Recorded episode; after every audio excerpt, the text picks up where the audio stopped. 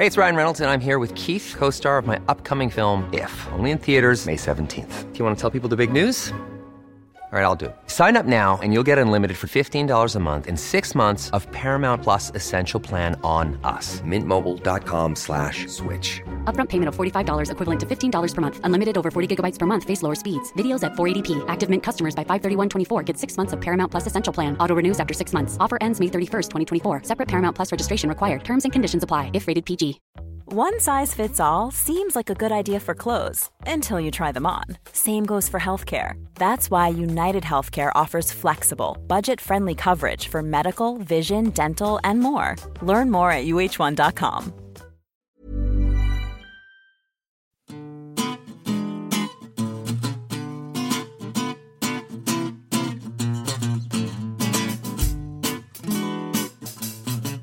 Hi, I'm Anoosh, and welcome to the New Statesman podcast. I'm joined by my colleagues Stephen, Ailbhe, and Patrick to discuss Keir Starmer's response to the coronavirus and his call for the government to publish their exit strategy. We talk about what's going on in the UK's care homes, and Sarah Manavis, our digital culture writer, joins us for our You Ask Us on the 5G conspiracy theory.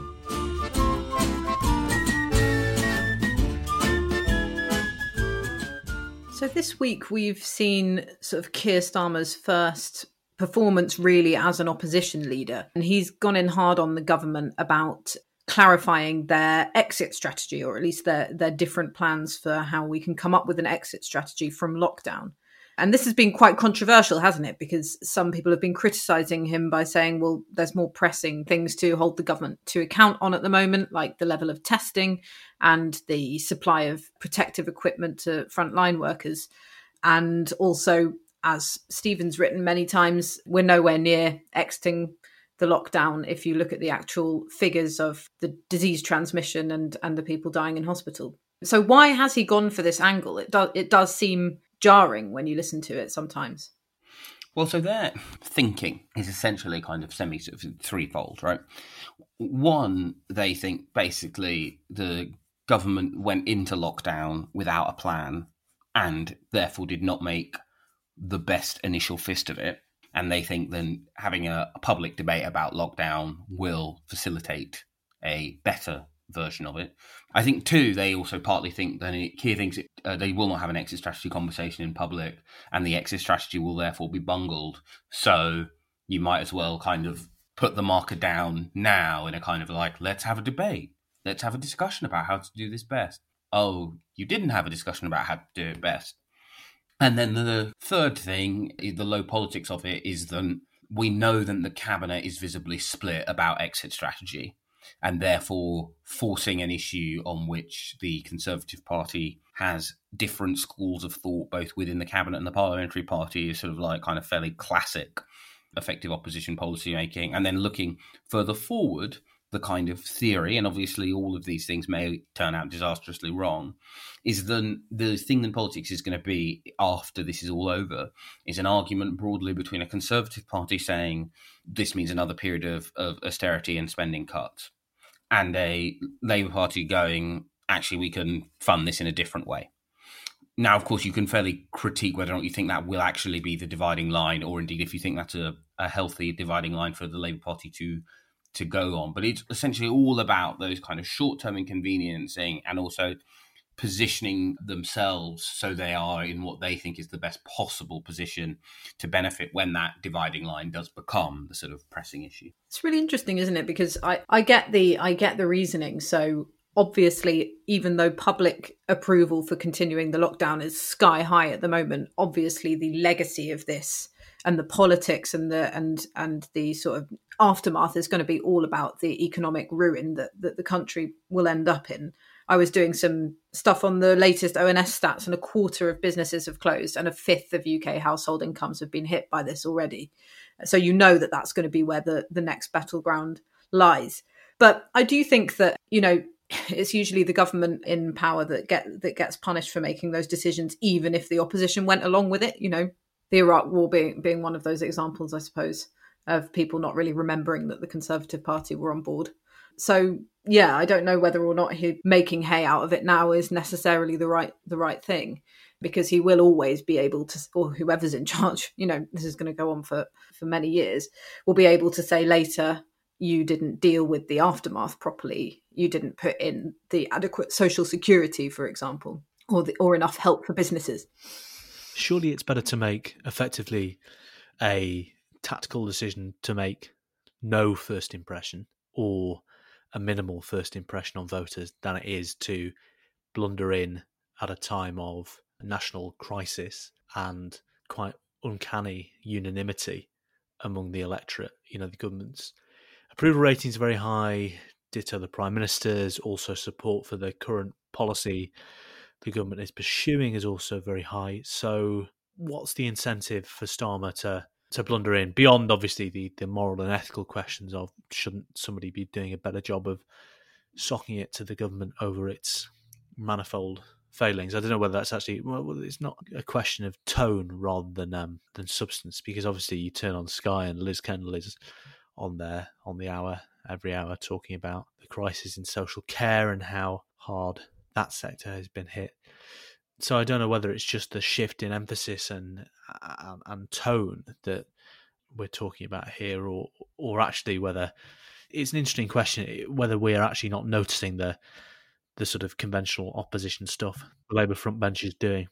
It's just an interesting early example of the challenges of being in opposition, really. I agree with Anoosh that at points it has seemed a little bit silly. And as Patrick was saying, it seems a bit bit silly to to blunder in calling for something that the public won't necessarily agree with you on that seems like Keir Starmer is getting ahead of himself slightly, that won't necessarily chime very well with the public mood, even though, as Stephen was saying, this is basically the most effective way of scrutinising the government by asking the government to publish a plan that Labour can scrutinise and to hold that debate earlier and in public.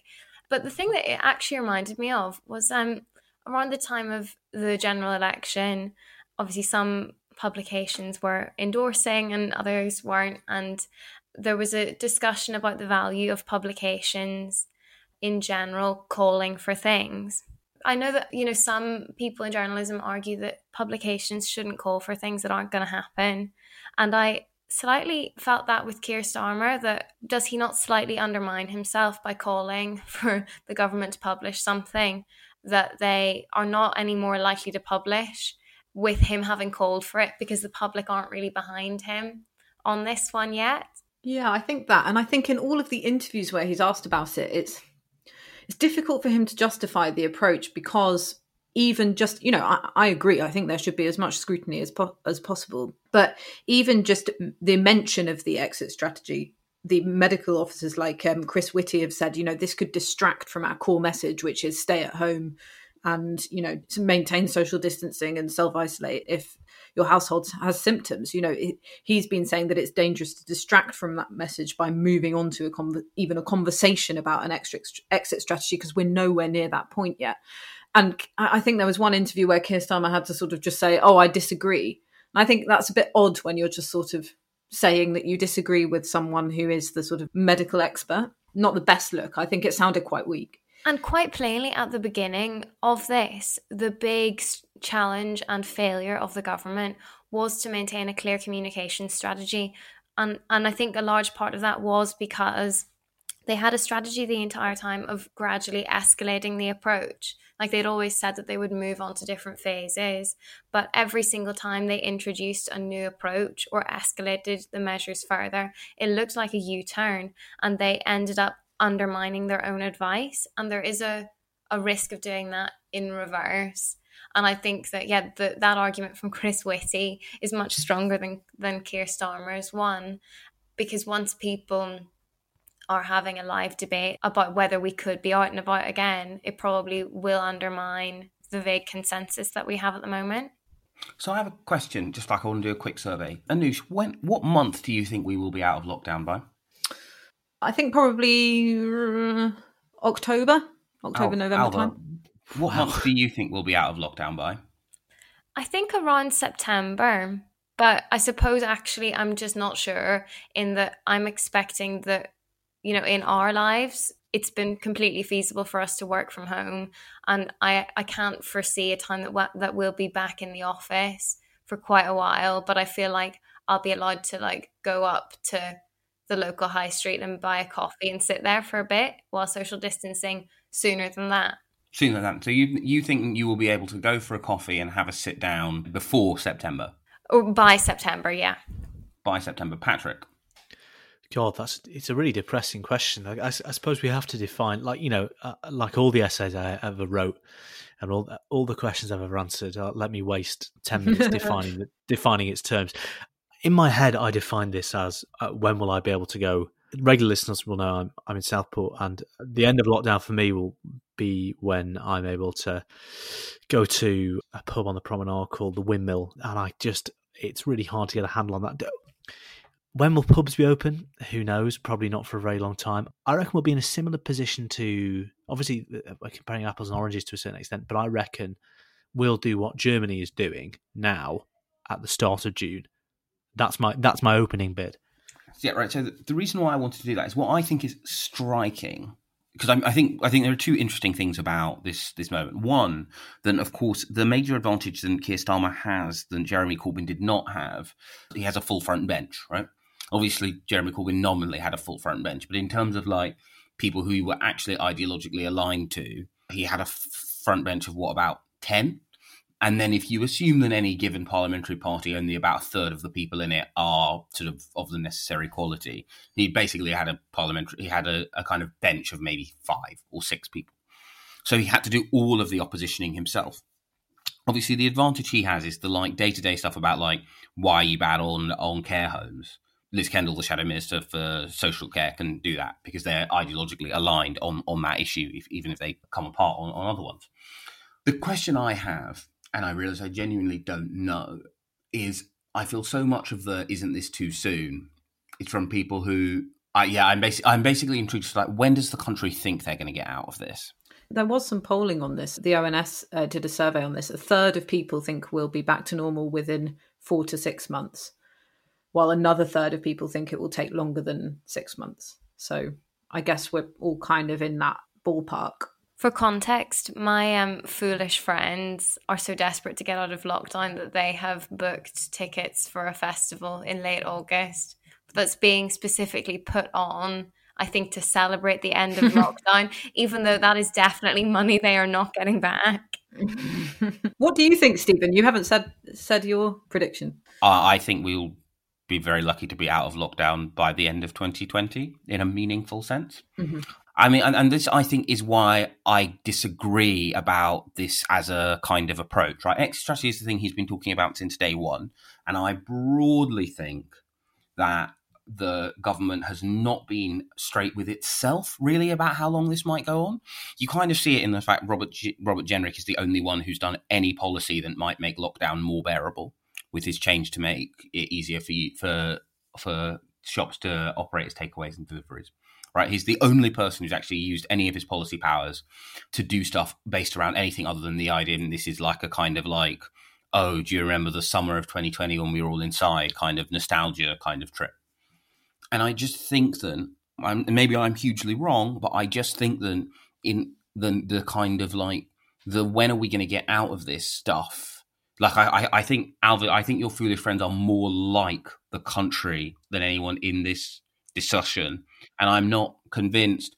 Particularly, actually, and this is this is very much something I have directly plagiarized from a Conservative MP I spoke to shortly before we started. If you think about like the things about lockdown that are particularly difficult, right? They they they basically went, look, if you imagine you're any type of key worker, so you can at least go outside, right? They were like, they said, well, they said actually at both ends of the income dis- distribution, key workers are more likely to be Labour voters, right? They're like doctors, teachers, etc., etc., more likely to be Labour voters now statistically. They were like, and still, actually, despite all of the like slightly fantastical kind of narrative about like the people who Labour lost, actually, bus drivers bin collectors, delivery drivers more likely to be Labour voters. And they just said, like, they were like, they're like, I think about my own constituency where you have a family in a house that is perfectly nice, but is slightly too small if one person isn't at work or able to like go for a long drive. They were just like where people can work from home a bit, but it's difficult and everything gets delayed and the internet's not quite good enough and everyone is just getting quite fractious. They said that that type of family in my seat believes that this will all be over by August. And yeah, I kind of wonder if if they're right, right, and their people are more representative of the country, is this um is this actually like the a sensible move? My concern about it is I am not convinced that the dividing line of how you pay for it is going to be the one that Labour thinks it will be. Simply because I just think that, like, mm. obviously the economic consensus against austerity was already quite strong, but the consensus that it would be a mistake to see the economic crisis of coronavirus ending the day of a vaccine or ending the day that the lockdown is is over is even larger. So I'm just not sold yet on the idea that the next election will be austerity versus not austerity. I think it might be like 2019 again. I think the point you made in um, in morning call this morning, Stephen, talking about North Korea, uh, North Korea, bloody hell!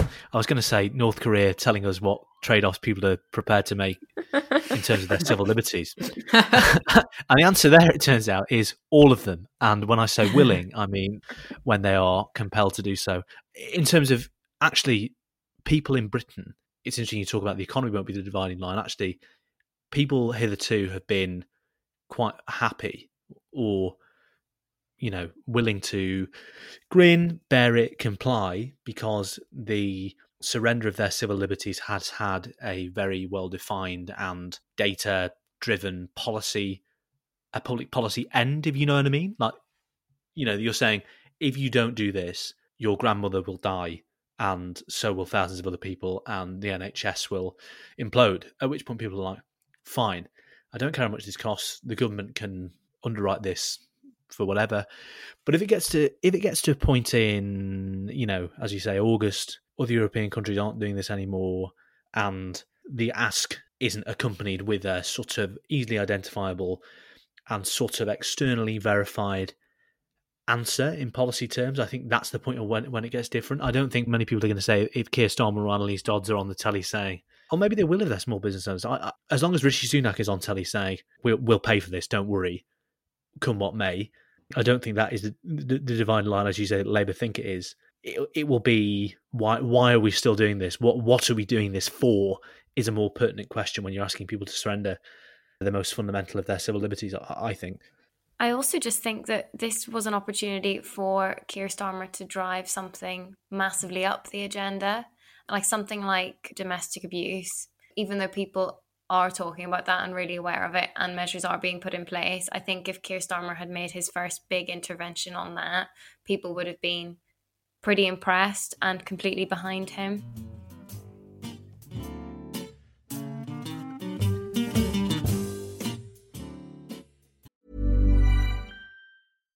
One size fits all seemed like a good idea for clothes. Nice dress. Uh, it's a it's a t-shirt. Until you tried it on. Same goes for your healthcare.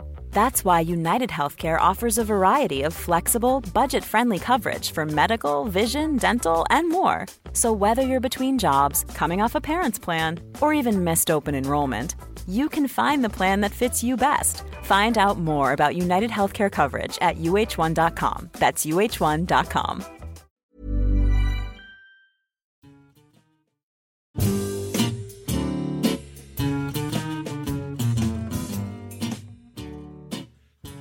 So, Patrick, you had a question at the press conference and asked about care homes, which of course are becoming epicenters of the progression of the novel coronavirus, and that has become a yeah obviously it's a human tragedy, but it's also becoming a a you know, real political story as well.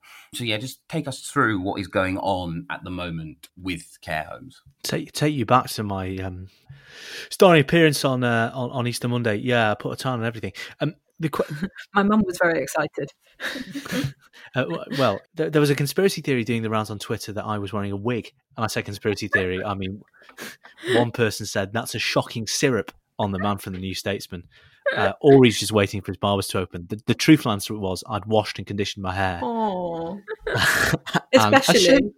And also, I, I trimmed my beard and everything, and there were several tweets saying, "Have a shave, you're on national television." Anyway, this is, there's a serious public policy issue at play. So I asked how many care homes are infected with coronavirus. It, it had been nine percent the previous week, and it had in the intervening five days it increased to 13.5% with 92 the big stat out of that press conference was that 92 care homes in the preceding 24 hours have been infected and i asked uh, a follow-up as you're allowed to do and i said how are you going to make sure people in care homes have ppe and dominic raab just sort of said we have so much ppe you wouldn't believe it and it's all going to be fine but really the revelations we've seen in the, in the week that's ensued suggest that it's not fine. And uh, I commend to to listeners this is for a number of reasons. I commend to listeners to seek out George Grylls's piece on why this isn't just a, a health policy issue; it's also a social security policy issue because you have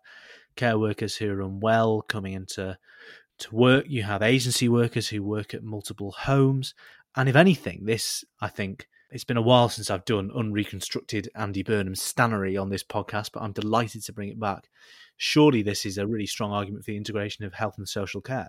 We sort of have a massive hotbed of infections on sort of a sort of parallel track operated to a large extent by the private sector where the testing regime is haphazard very few people have adequate PPE, and we don't really have a massive, we don't really have a handle on how many people are dying or how many people are infected, and how care workers might be spreading it because they don't have PPE and also because of the the welfare and, and their system and their precarious employment have to go to multiple homes and are affecting at risk people. So yeah, it's a it's a bad business and it's a question the government hasn't answered beyond the badge. So yeah. Yeah, it's absolutely a. I, I do think it's absolutely an issue of, like you say, social security because lots of people who work in in social care are on these casual contracts or work for agencies and so don't have the same security as other kind of workers but also lots of people who do care shifts also have other jobs as well. So they're sort of trying to top up their their salaries or their other wages by by those kind of shifts. And these are the people who are most likely to be hit the hardest if they have to no longer go to work. So you can't separate that from from what's happening in our in our care homes. And that is you know a very political issue. And i think the Labour Party, you know, contrary to what we were saying in the previous section, I think they've picked that up as a policy issue quite well with Liz Kendall in her new role. But as well as that, I do think that you can't, like you say, this sort of false divide of social care from from the NHS. You you can't divide it because, as we've spoken on this podcast many times before, pressures in social care and care in the community are, are one of the main reasons why the NHS is under so much pressure and other frontline services as well.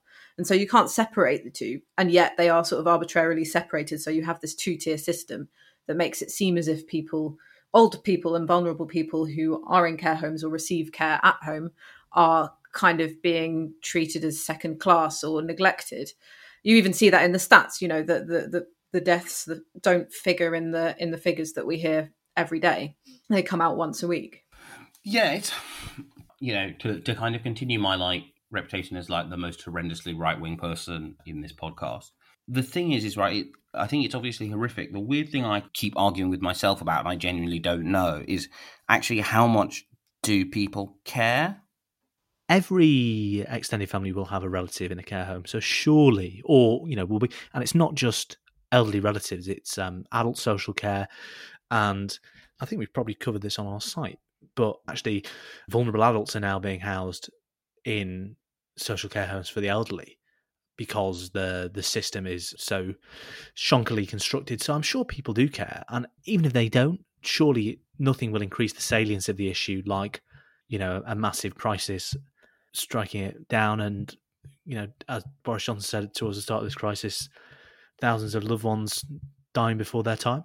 I think that's totally right. Um, because we know that part of the the crisis in social care has been caused by a growing number of of as you say like vulnerable adults people with learning disabilities with conditions who, who aren't necessarily older that as they live longer they are putting extra pressure on the social care system. There's people of all ages who are like incredibly loved. And i think that it's it's particularly sad this idea that you, you that it's these spaces where it's uniquely vulnerable people all together there to be cared for in a particular way who are in basically hotbeds of infection because the people who care for them aren't being protected adequately. But I also think that this is it goes to show just quite how how bad that herd immunity blunder was.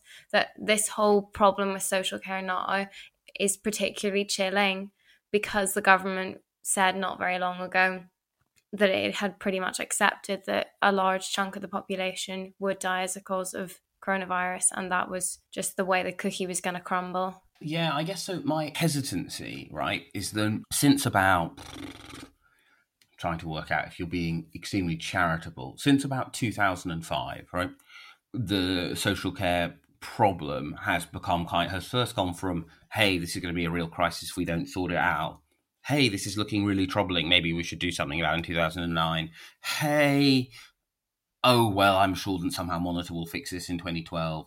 Oh, I have a solution, but oh, wait, no, the voters hate it in 2017, right? To 2019, oh, don't worry about it. We'll have a cross party commission. Magic will happen and you won't have to lose your own homes, being the winning electoral offer in, in 2019 on, on social care, right? Then up until now, people have always been rewarded for ignoring this problem. And I completely take the point that everyone has a, a, a relative, yeah, whether one who's distant and close who is in some way involved in this. But I do just think there's a possibility that it might just be forgotten. But maybe that is just because I've just now grown so inured to governments not having to fix social care. I think that's a fair conclusion to draw from, yeah, like you laid out the the sort of recent history of various parties' attitudes towards social care. And there is some interesting polling which shows that people don't actually know what social care means. And, you know, some people think that it's all paid for like the NHS is until they interact with it. And it is it is quite a strange phrase as well, because it covers all manners of different types of, of care. So I do think there's a there's a there's poor communication with the public of how it works as well. I do think, though, that actually this is why I find it one of the most interesting areas of policy. Aside from the fact that people have loved ones in in care homes and so on, I think I think ultimately people are self absorbed in uh, in some way and think a lot about what will happen to them when they're old. And so the debate about how we look after our older people is pretty universal. And whenever there are sort of think tank debates on this or fringe events at conferences, I think it's just one of the most interesting and emotive issues. And I accept that I think the, the phrase social care is confusing, and people who haven't interacted with it probably don't have much of a sense of how it works. But the people who have, interact with it in such a, a personal and emotional way that it creates really urgent and interesting policy debates. I mean, I would hope that that this would just make that starker.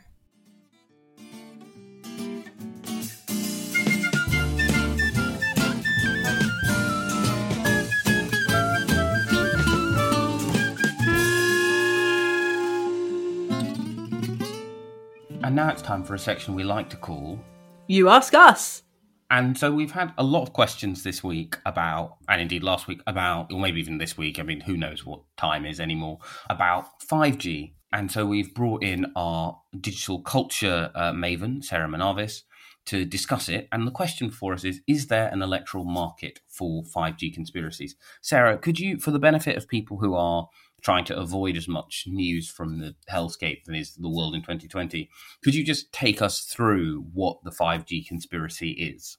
Yeah, so it's a very rich conspiracy theory and it's really, really popular. Essentially, what it is is that 5G cell towers, so the cell towers that already exist that do 4G, but that 5G is being implemented at the moment, are essentially giving off emissions that are causing coronavirus symptoms. There's also the idea that it's not necessarily the missions, it's something about coronavirus is a distraction from 5G being implemented and that there's more sinister stuff happening. But essentially, the mainstream conspiracy theory, which is again not true at all whatsoever and has in fact been proved untrue. It's not just like an untrue link. It's just entirely untrue. Anyways, that's the mainstream one is that 5G emissions are causing coronavirus symptoms, not coronavirus. And whereabouts is this? Whereabouts is the theory spreading? Because we've seen loads of coverage of it in the mainstream media, not least with Eamonn Holmes, you know, household name, ITV presenter, mentioning it on this morning in a way that suggested that there might be, you know, some doubts about whether it's not true this week. But whereabouts did it actually start? Yeah, so the thing about 5G is that it's kind of been a conspiracy theory for a really long time. Like it dates back a couple of years now. And so people have always been sort of scared of it. But we're in this really strange situation right now where we're in the middle of a pandemic at a time where people have never been more online. And where conspiracy theories really thrive, unsurprisingly at the moment, is on the internet. So you have people on the internet more often than usual. Conspiracy theories already going around about something that was already a pretty mainstream conspiracy theory beforehand, which creates this perfect storm of people suddenly being forwarded WhatsApp messages and reading things on Facebook or seeing a tweet or even going onto more niche platforms like Reddit and 4chan, um, you know, niche for the non mainstream internet user. Yeah, and they're seeing these conspiracy theories just online, sort of in their daily lives, I guess, during this pandemic. So, in terms of this sort of electoral constituency, like how big a, a, a, trend is this? Right, obviously, there's been some vandalism, so it's therefore, you know, it is a serious, real world trend with with serious implications. But you know, are, are we talking about you know enough people to elect a Liberal Democrat MP? What's the kind of portion of people who are 5G conspiracists?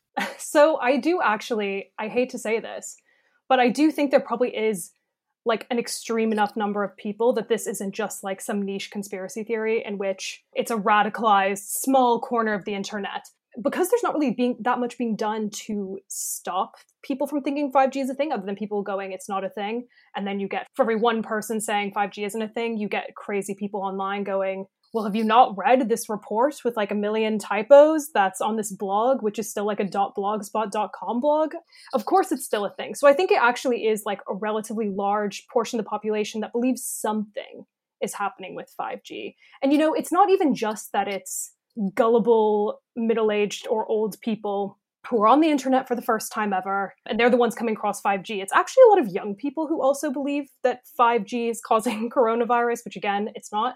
I was speaking to some students that live in Brent in London, and they were saying how they're seeing it on Instagram, they're seeing it on Snapchat. So it's pretty wide reaching, and that's where I think it probably does have an electoral viability as a policy and I, and I wouldn't be surprised if we do see it, even if it's cloaked in different language, even if it's like there's something else wrong with 5G, and for that reason we should get rid of 5G, or I'm suspicious of where it's come from, and not directly saying, oh, it causes coronavirus. I think there's a genuine possibility that someone could start doing that in that sort of veiled way and could genuinely win votes off of making that a major platform. Mm, I think I think one of the things, the political vulnerability of this could be for far right politicians or sort of populist politicians or just figures in in those circles taking advantage of it and exploiting it because that's what the far right in this country has always done with conspiracy theories of all shapes and sizes throughout time. You know this isn't a, a new era of conspiracy theories. We've always had them. And there's a good report on ns tech about how both 3g and 4g and mobile phones themselves attracted sort of health scare delusions when they came in. So it's nothing new, but it's always something that's open to exploitation.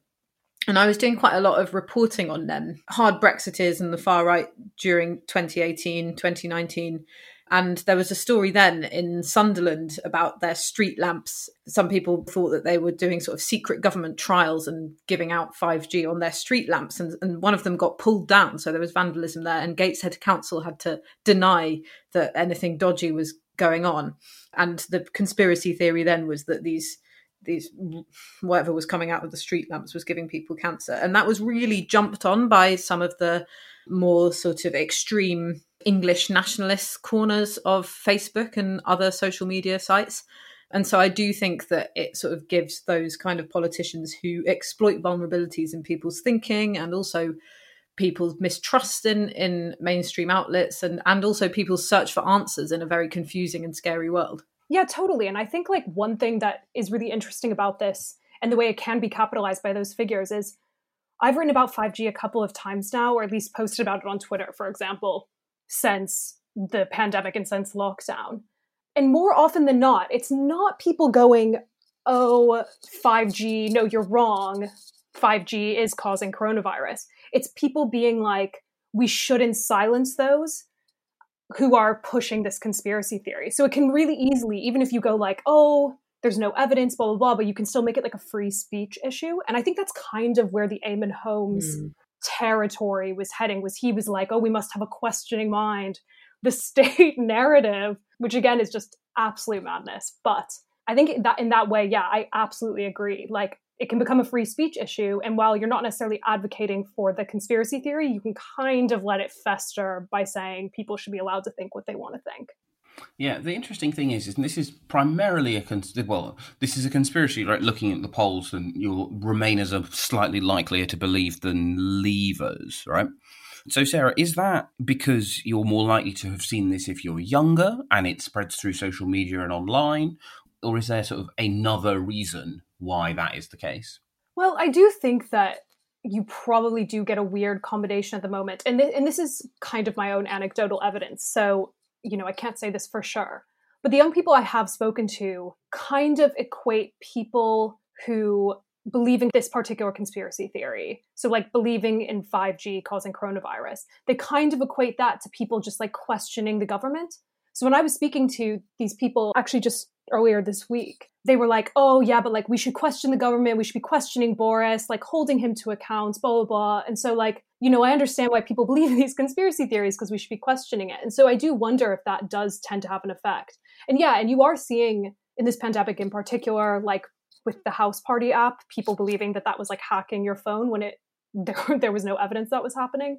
It's stuff that's circulating on Snapchat, circulating on Instagram, and yeah, kind of like I don't know if radicalizing is the right word, but capitalizing on young people who are relatively vulnerable, who are just believing stuff they're reading on young people platforms traditionally. Hmm, and you wrote that good piece about how celebrities are kind of getting on board with it. So I guess it doesn't have that sort of crank crankish sheen that most conspiracy theories have if if people on Instagram who young people follow are kind of giving credence to it. Yeah, and it's not like just like weird uncool people. Like a lot of the conspiracy theories that you've seen in the last like 20 years are believed by sort of like not to offend our dad listeners but sort of like daddish celebrities like you know 50 year old musicians that were maybe popular in the 80s you know old retired you know right wing politicians that kind of thing but yeah it's like wiz khalifa and people from made in chelsea not that people in made in chelsea are super cool but like they're more what a young person might be coming across versus like i guess like woody harrelson is another person who was a 5g believer 5G truther, and he would be more in that other demographic. But yeah, it's a lot of, you know, favorites of young people. It's happening on social media. And yeah, and you're not really seeing that many celebrities coming out and like condemning it. It's also really popular amongst influencers. I should say that as well, like health influencers mm-hmm. who are anti vaxxers or very like certain foods give you toxins kind of a thing. They're really pushing 5G. So yeah, it is very easy to see that in a sort of weird grassroots way on social media young people are getting exposed to this more than middle aged or older people. You've been listening to the New Statesman podcast with me, Anoosh Chakelian, and my colleagues Stephen Bush, Patrick Maguire, Ailbhe Rea, and Sarah Manavis. We're produced by Nick Hilton, and our music is Devil by the Devil by the Underscore Orchestra, licensed under Creative Commons.